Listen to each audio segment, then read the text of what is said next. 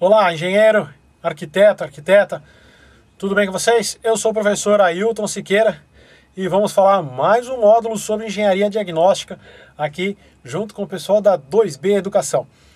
Antes de começar, aquela relembrada da aula anterior. Vamos ver como foi? Se você aprendeu na aula anterior, já pode pôr em prática no seu laudo. Vamos lá. Saber a origem das anomalias apresentadas nas estruturas é o principal ponto para orientação do melhor reparo a fazer como medida corretiva e preventiva. São as medidas mitigadoras. Você entendeu? Se você tem o conhecimento técnico de como é, o porquê está, como está, você vai conseguir indicar para o seu cliente a melhor forma de fazer a correção da avaria, do dano existente ou do dano ou da avaria causada por terceiros. Então, saber a origem da anomalia vai fazer todo o diferencial na hora de conversar aí com o seu cliente. Aprendeu na aula passada? Coloque em prática. Vamos para hoje? Olha aqui que legal, da obra para o escritório. Agora é uma parte bem interessante. Vamos lá.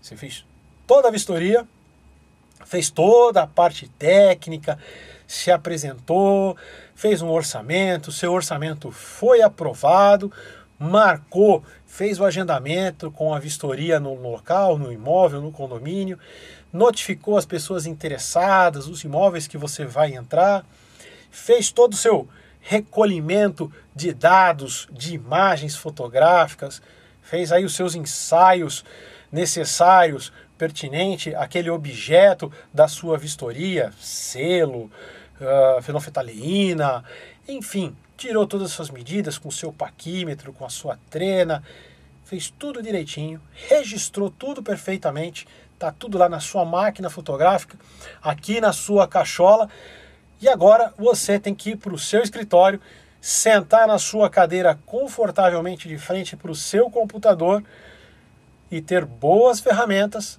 um bom vocabulário e começar a jogar todas essas informações de forma coordenada no papel. Então, é isso aí. Chegou a hora de colocar todo o material colocado em campo, coletado em campo, e o seu conhecimento técnico no papel. Vamos ver. Análise e apuração dos dados coletados.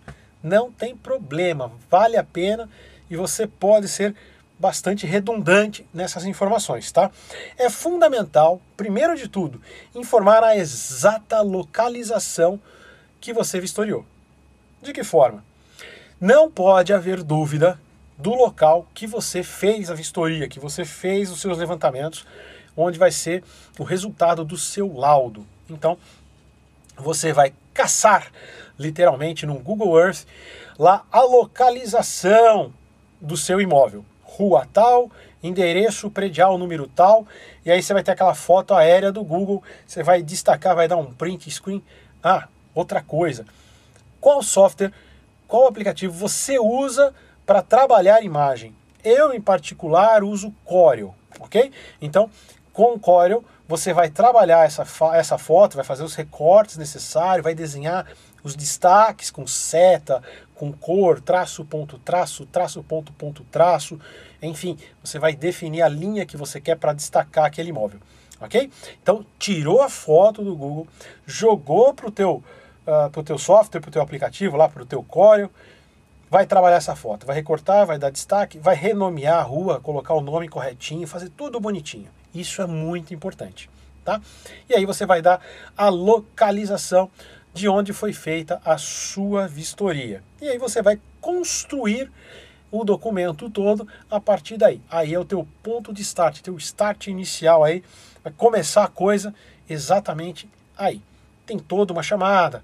Eu, fulano de tal, legalmente, é, regularmente registrado no Conselho de Engenharia, no Conselho de Arquitetura, sobre o registro, número tal.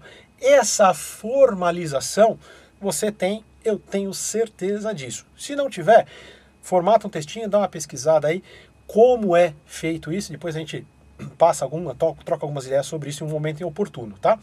Mas basicamente é isso. Fez a iniciativa, fez a inicial do processo, vai fazer a localização do imóvel, tem lá o índice, né? Que, que cada assunto está em cada página, enfim. Mas essa é a construção do documento. Fez a localização? Ó, utiliza todas as ferramentas.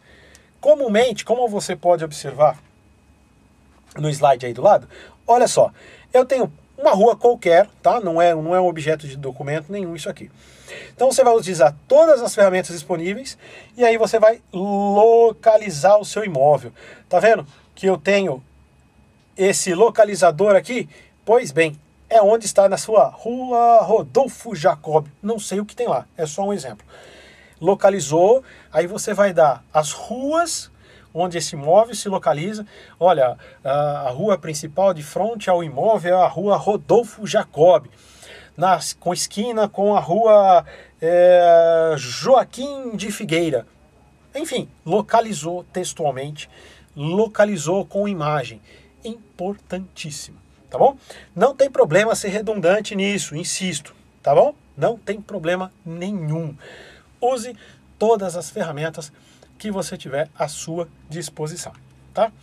Ok, chegou lá, fez a localização, você identificou, isso também é importante, que o imóvel vistoriado é contemplado por água, luz, pavimentação, aclive, declive, sujeita a inundação, você fez esse apanhadão geral, é legal você fazer isso em todos os documentos para dizer que você esteve no local, mostrar que você foi e fez realmente a vistoria, tá bom? Sua responsabilidade. Nesse slide que vocês estão vendo aí ao lado, na verdade é um documento meu. Eu criei esta tabela para facilitar o entendimento, exposição e leitura do laudo do, do, objeto que eu periciei, tá? Então aqui eu apaguei as informações, óbvio, não vai ter endereço nem nada, mas é isso. Então o que eu tenho aqui primeiramente, desenvolver uma tabela que você consiga deixar claro todas as informações referente ao imóvel vistoriado. Essa tabelinha é minha, você pode usar como modelo sem problema algum.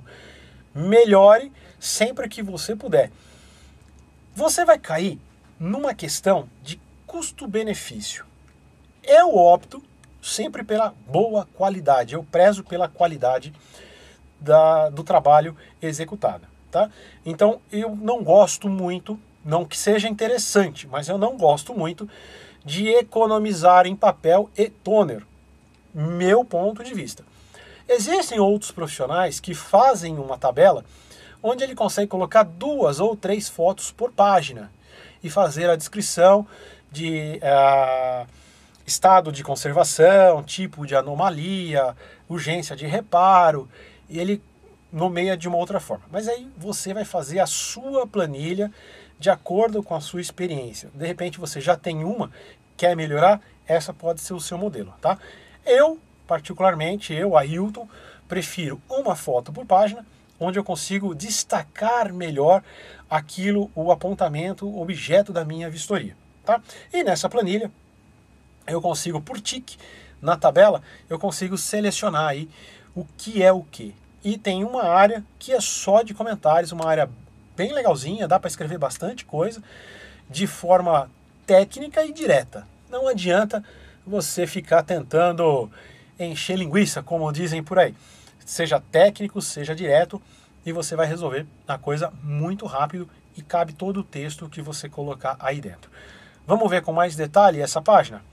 Olha lá. Eu tenho a parte superior da minha tabela, avaliação. Ou seja, eu fui ao local fazer uma avaliação. Não quer dizer que seja avaliação imobiliária.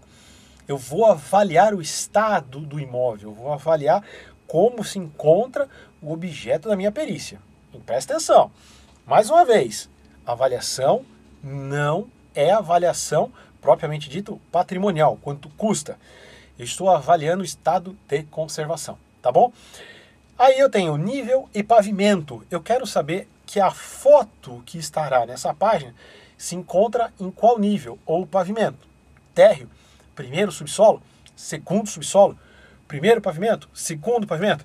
Eu vou fazer a descrição. Neste caso, eu escrevi aí, fachada do prédio. Lembra que eu disse na alguma aula, acho que na, na, nas, nas aulas, na aula 5, se não me falha a memória, uh, eu tenho que tirar uma foto da fachada, depois eu tiro uma foto mais detalhada do número da edificação, faço a composição de foto lá no meu Corel e imprimo essa foto na minha página, na minha planilha, tá? Então tá lá, nível pavimento, fachada do prédio. Um pouco mais abaixo, você vai encontrar ali estado geral de conservação do imóvel. Se o imóvel é bom, se o imóvel é regular, se o imóvel é ruim ou se o imóvel é péssimo. Por que desta observação? É nesse momento que você vai começar a direcionar a, o seu conhecimento técnico na hora de você textualizar o que você viu, tá? Ok, você pode estar num prédio, você pode estar num condomínio extremamente bem conservado, mas o estado geral de conservação dele você pode considerar como ruim. Por quê? Uma coisa é o que está ao seu alcance visual. Outra coisa é o que você, perito, foi lá dentro buscar. De repente, as escadas de emergência estão sem iluminação, as portas estão sem mola, sem trava, o exaustor de fumaça não funciona, os barriletes na caixa d'água não estão identificados. Ou seja, tá bonitinho onde o papa passa. Tem um ditado assim, né? Por onde o papa passa tem que estar tá sempre limpinho. E aí você tem uma falsa ilusão de que está tudo ok mas você é responsável por caracterizar isso. E a hora que você for apresentar isso, não, mas o condomínio está em perfeito estado de conservação. Não, ele parece estar em perfeito estado de conservação. Mas em vistoria, nós constatamos que existem várias falhas de conservação e manutenção. Por ausência ou por excesso. Por ausência, não altera a conservação, não ter a conservação, o que vai fazer com que o gráfico, a curva de custo aumente muito, ou por excesso de conservação. Por excesso de conservação, de que forma? Gastos grandes, contínuos sem necessidade, ou uso inapropriado dessa manutenção. Por exemplo, lavagem excessiva de piso de garagem, ou utiliza utilização de produto abrasivo nas, nos equipamentos ou na parte metálica do condomínio. Muito comum você encontrar. Sabe aquele corredor de passagem ao ar livre que leva você de uma torre a outra? Não tem os postes metálicos de iluminação? Comumente esses postes estão sempre enferrujados. A parte de base está sempre solta e o síndico sempre reclamando que é fio desencapado, risco de choque ou o poste está sempre quebrado. A gente tem que trocar esse poste a cada dois anos. Por que, que isso acontece? Um dos motivos é o excesso de zelo, de limpeza, com o uso de produtos químicos, como cloro, na limpeza da pedra, na limpeza do piso, a parte de manutenção, as pessoas que trabalham com a limpeza do condomínio utilizam esses produtos e isso agride esse metal e vai fazer com que a base sempre esteja oxidada, sempre esteja enferrujando e o condomínio tendo que fazer trocas contínuas disso. Você pode identificar isso também no seu laudo. São situações, tá? Lembrando que esses produtos também afetam o mastique flexível das juntas de dilatação. Ou seja, quando você tem uma junta de dilatação no condomínio, a utilização dessa máquina de alta pressão para limpeza do piso junto com o produto químico agride essa borracha vulcanizada. Tá? E vai fazer com que ela se desprenda daquela parte entre o vão de junta de dilatação e com que as águas assim filtrem ali e acabe saindo na garagem. E aí você tem um outro prejuízo. Essa água ela pode vir carreada de sais e minerais do próprio concreto. Se essa água gotejar sobre um carro que esteja em uma vaga qualquer e seja alvo dessa, desse gotejamento pode queimar a pintura deste carro. Sabe quem paga? O condomínio. Olha só, a responsabilidade que você tem de ter o conhecimento das coisas para você fazer uma vistoria completa. E isso pode ser feito, o apontamento dentro da planilha. Tá? Então, entenda, não é o que aparenta, é o que você identifica. Você é o responsável, você é o perito. Tá bom? Olha, tá bonitinho, mas tá ordinário. Cuidado. Tá faltando isso, tá faltando aquilo, as identificações, conservação, pá, faz os apontamentos. E aí você classifica o estado geral de conservação do imóvel, bom, regular, ruim ou péssimo. Dá outra graduação que você queira. Excelente, super, mega, max, ultra bom, mas qualifique o imóvel. Aí fica a dica na planilha que eu pessoalmente uso, tá? Na outra linha, na linha de baixo, tipo de anomalia. Eu expliquei para vocês, se não me falha a memória, no segundo módulo, na nossa segunda aula, os tipos de anomalia. Que aí eu tenho anomalia funcional, a, a anomalia endógena, a exógena e a natural. E eu disse lá ambiental. Então você vai fazer as identificações dos tipos de anomalia, tá? Funcional, você vai classificar quanto ao desempenho daquela estrutura, que foi aquém do que foi projetado ou do que está sendo usada. Anomalia endógena é quando a execução está errada, o material falhou, teve fadiga endógena, é da estrutura, é do projeto, ok? Exógena quando a anomalia foi causada por terceiros. Tá bom? Então o vizinho construiu, o vizinho abalou, o vizinho quebrou, o vizinho esbarrou, o vizinho trincou e aí é terceiros. Então é uma anomalia, um problema causado por terceiros. E aí você tem que achar o culpado também. E a anomalia natural. O que é anomalia natural? Desgaste natural. Tudo se acaba. Nada é eterno. Todo mundo concorda com isso? Pois bem, a bateria do seu controle remoto, ela vai gastar, ela vai acabar e você precisa trocar essa bateria. Ela teve um desgaste natural. Ela cumpriu com a sua função naquele espaço de tempo dado como garantia, tá bom? Entenda assim: a garantia da construção civil são de 5 anos. Então a construtora tem que garantir o desempenho da estrutura por cinco anos. Perfeito? Nesses cinco anos passados, ela se exime de qualquer culpa que venha a acontecer. Porque aí o desempenho da estrutura já começa a apresentar o que? Desgaste natural. A partir do período do final da garantia, qualquer desgaste natural, a construtora não tem responsabilidade sobre aquilo. Tá? Então eu tenho uma parede, eu tenho uma luminária, as lâmpadas queimam, preciso trocar. O meu piso é um piso PI5, alta dureza para tráfego pesado de pessoas. Tá, não quer dizer que ele seja infinito, esse piso ele vai gastar, ele vai riscar, mas isso aí é natural do uso. Você consegue identificar isso. Passagem de carros entrada na garagem, primeiro, segundo, terceiro subsolo, sempre onde existe o giro da roda, você tem um esforço maior ali do revestimento da argamassa da laje ou da, da própria, do próprio piso cerâmico antiderrapante para o carro subir a rampa. Aquilo desgasta, é um desgaste natural. Não quer dizer que houve uma má fé da construtora em instalar um produto de baixa qualidade. Há quanto tempo existe esse condomínio? Ah, esse condomínio ele já existe há sete anos. Ok, a garantia já passou. Qual é o problema? Não, o piso aqui, olha, se desgastou, tá, mas você está reclamando agora? Se desgastou com um ano ou com dois? Não, se desgastou agora. Então é natural, não tem como culpar. Porém, presta atenção. Tem uma coisa chamada vício oculto. O vício oculto quer dizer o quê? Má fé da construtora em muitas vezes. Quando você pega aquele flyerzinho do corretor e está escrito ou discriminado o que a construtora utilizou no condomínio, você vai acreditar e aquilo é a propaganda do condomínio. Legalmente, isso é uma prova jurídica, tá bom?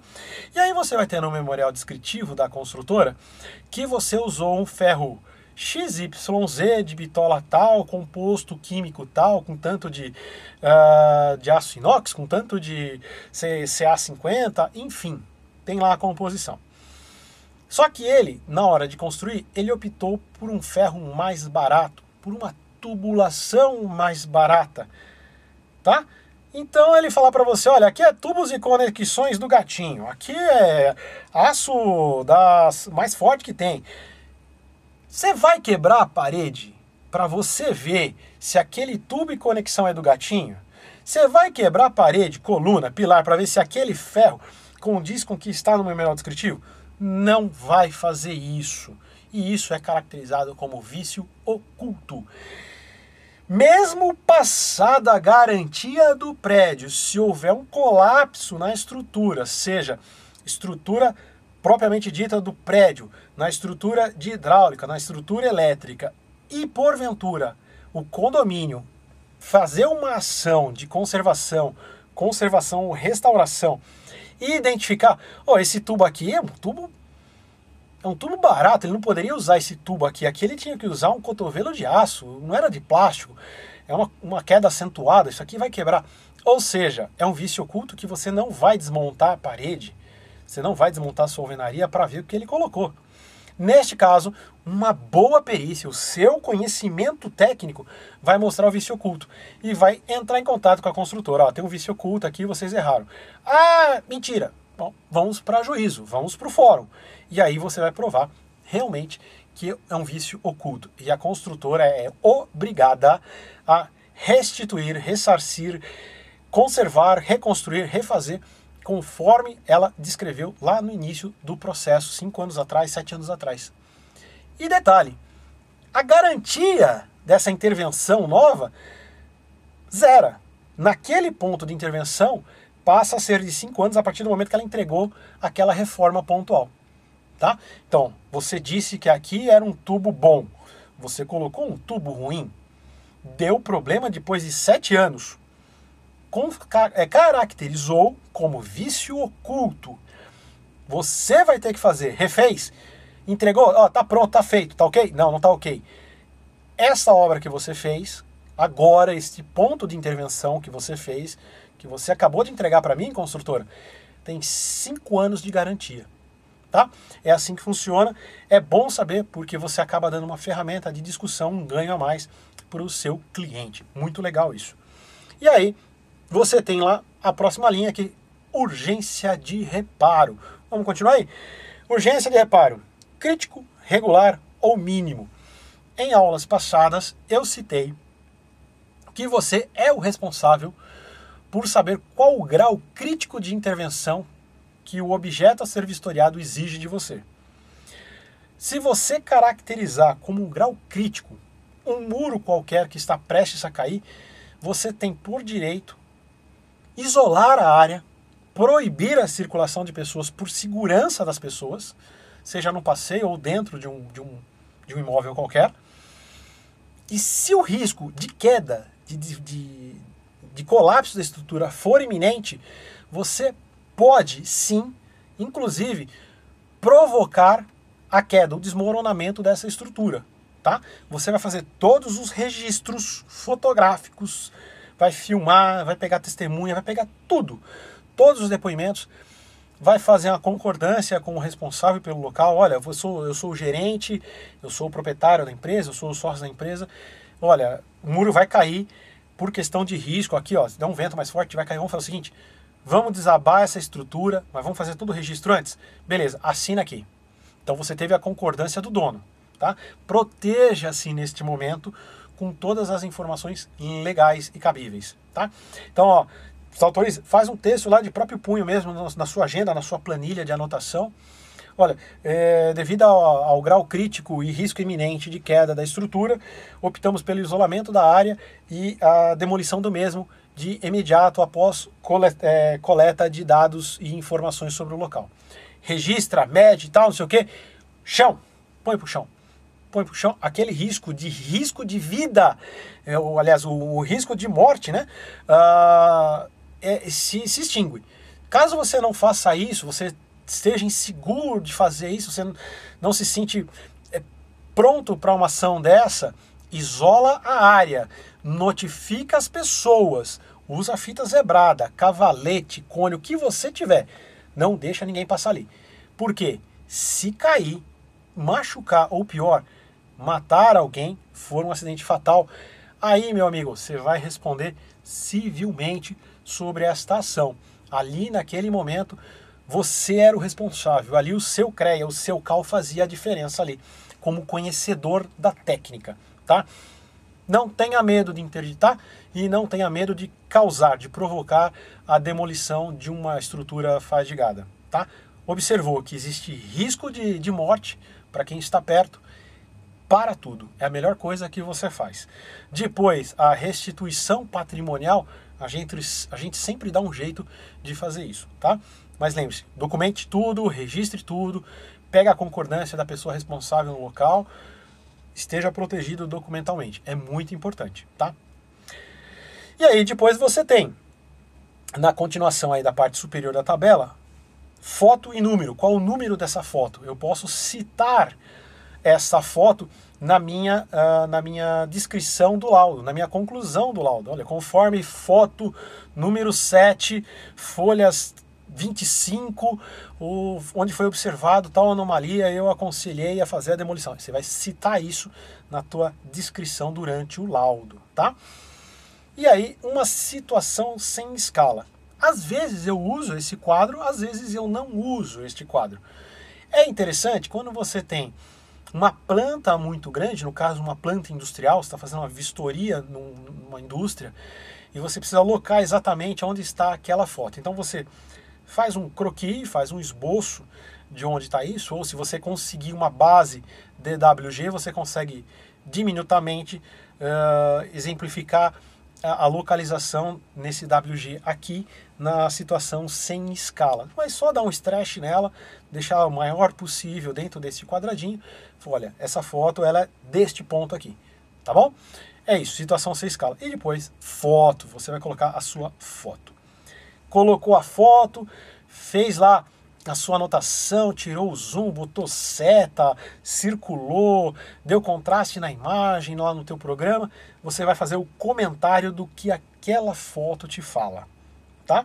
Então, neste caso, olha lá, na foto menor, o ponto identificado na primeira vistoria com acúmulo de água e na imagem maior com destaque em vermelho, nota-se correção executada no local. Então, no meu quadrante de foto, nessa situação, eu coloquei duas fotos, uma foto anterior à correção e uma foto posterior à correção, chamando um destaque para o ponto que foi feita a correção. Tá? Então, nessa, nesse comentário, seja técnico e seja breve, porém conclusivo. Faz toda a diferença. Tá? Lembrando, conclusivo de texto. A sua conclusão de fato, se está certo, se está errado, é lá no final do documento. Tá? Então, tecendo comentários, o momento de expor todo o conhecimento técnico sobre a vistoria de forma direta e sucinta tá? Seja preciso, seja conclusivo e mostre que você tem um conhecimento técnico, principalmente de vocabulário. Quer uma dica? Vamos lá. Sabe quando você vai fazer uma vistoria em um imóvel que está há muito tempo fechado, abandonado, enfim, tá lá, paradinho? Você chega na área molhada, você chega na lavanderia, você chega no banheiro, tem aquele cheiro característico de sistema de, de, de esgotamento, aquele cheiro ruim. Tá, o que, que, está faltando, por que, que esse cheiro existe e permanece e persiste naquele local. Vamos dizer que você está no banheiro, tá? Quando você olha a privada, quando você olha o assento sanitário, você observa que não tem água ali. O fato daquela água evaporar vai fazer, vai permitir com que todo o vapor do esgotamento, do sistema de esgotamento, volte, tenha um refluxo e saia por ali. Que é um outro detalhe Sabe o ralo do banheiro, o ralo que está na lavanderia? Pois é, aquele ralo ele vai secar aquela água e vai abaixar do nível de passagem da água. Vai fazer com que gere um refluxo de ar e aquele ar contaminado, aquele ar ruim, contamine todo o ambiente com um cheiro extremamente desagradável. O que é está faltando? Água. Coloque água, ele vai tamponar ao seu nível e vai deixar não vai deixar, né, na verdade, que este ar retorne, que volte para o ambiente. Entendeu o que é isso que eu acabei de falar? E se eu traduzir tudo isso que eu acabei de falar da seguinte forma: o cheiro característico de retorno de esgoto, de linha de esgoto, é oriundo da ausência do selo de água. Um selo hidráulico resumir para você. Quando você sobe a água, você tampona a tua linha de saída. Você faz um selo hidráulico. Tem a linguagem técnica. O selo hidráulico, a ausência do selo hidráulico, ou seja, do nível de água correto, faz com que tenha esse cheiro de retorno, cheiro característico da linha de esgotamento. Colocou água, melhorou. Não precisa colocar desinfetante, não precisa colocar cloro, não precisa colocar nada. Só subir o nível de água. Dá uma descarga, encheu a bacia, a água já tamponou lá todo o sistema é, da, da descarga, da saída de água, o cheiro já não vai retornar mais. Mas seja técnico no seu parecer, tá bom? Entenderam como funciona? Vamos para a revisão de conteúdo? Vamos ver o que vocês aprenderam hoje. Qual a importância de se detalhar tanto a localização do imóvel objeto da vistoria? De novo, volta o vídeo lá no comecinho e eu disse a questão da redundância. Lembra? Qual a importância de se detalhar tanto a localização do imóvel objeto da vistoria? Próxima. Na identificação do tipo de anomalia presente, como se caracteriza como se caracteriza uma anomalia exógena? Eu já disse isso nas primeiras aulas, reforcei isso agora. Como que você identifica um tipo de anomalia? Como que se caracteriza uma anomalia exógena? Lembra quais são as anomalias? Então tá bom. Vamos lá? Vamos ver se você aprendeu? Judicialmente, Qualquer erro ou falta de informação neste momento pode causar a anulação de todo o seu trabalho. Então, se você tem todo o conhecimento técnico, você faz toda a dissertação do documento e você não localiza corretamente o imóvel, você pode anular todo o seu trabalho. Então, seja redundante, comece com o texto, eu, profissional, registrado no conselho, sobre o registro número tal, fui chamado para fazer vistoria no imóvel localizado na rua tal, número tal, bairro tal, na cidade tal. Folha seguinte, é, objeto da vistoria, móvel localizado na rua tal, número tal, bairro tal. Foto de localização, localização do imóvel objeto dessa vistoria, localização, rua tal, número tal, bairro tal. Seja redundante, tá? Corrija sempre isso, sempre faça a observação certinha disso, porque se estiver errada a localização, você fez errado a sua vistoria, fez no local errado, fez no imóvel errado a sua vistoria. Então, preste muita atenção nisso, tá? Quanto à anomalia, você tem anomalia funcional, é endógena, exógena, natural e você tem anomalia ambiental, que aí você tem uma experiência visual aí que é bastante interessante você aprimorar ela. Tá? No caso que eu perguntei aqui, o que, que é? Anomalia exógena, que tem como característica uma avaria e ou dano causado por terceiros. Essa identificação ajudará a determinar possíveis culpados e determinar o ressarcimento correspondente. Então, dano exógeno, quando você identifica que o dano foi causado por terceiros, ou seja, é, não é o desempenho estrutural, não é uma falha de projeto, não é o desgaste natural, ela é feita por terceiros, por alguém de fora, por uma ação externa ao imóvel que você está vistoriando, tá bom? Isso é uma anomalia exógena. Bom, a gente fica por aqui nessa aula, tem muito mais coisa a ser feita aí junto com a 2B Educação. Até a próxima, gente. Tchau, tchau.